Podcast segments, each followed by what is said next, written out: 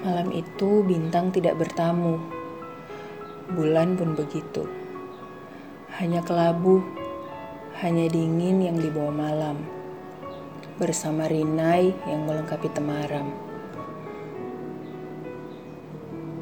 Untuk kali pertama setelah langkah kita tak lagi seirama, aku dan mereka kembali diizinkan bersua. Jelas bahagia. Akhirnya kita jumpa. Satu persatu dari mereka pun mulai bercerita. Perihal hidup yang kian berubah seiring waktu melangkah.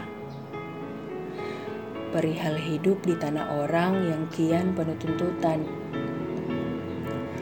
Pun di saat yang bersamaan, seorang kawan merekam video lewat telepon genggamnya. Pikirku itu hanya sekedar untuk mengabadikan momen bersama ini yang mungkin takkan terulang untuk kali kedua. Tak taunya itu untuk dibagikan ke lini masanya. Lebih tepatnya untuk dikirimkan pada seseorang yang mungkin kala itu sedang berbicara dengannya lewat ruang obrolan di dunia maya.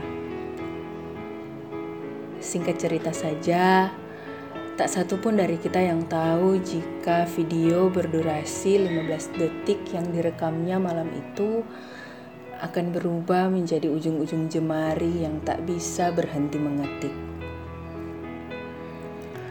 Tak satu pun dari kita yang tahu jika video berdurasi 15 detik yang direkamnya malam itu akan berubah menjadi candu yang menggelitik hari-hariku. Di sinilah kisahku berawal.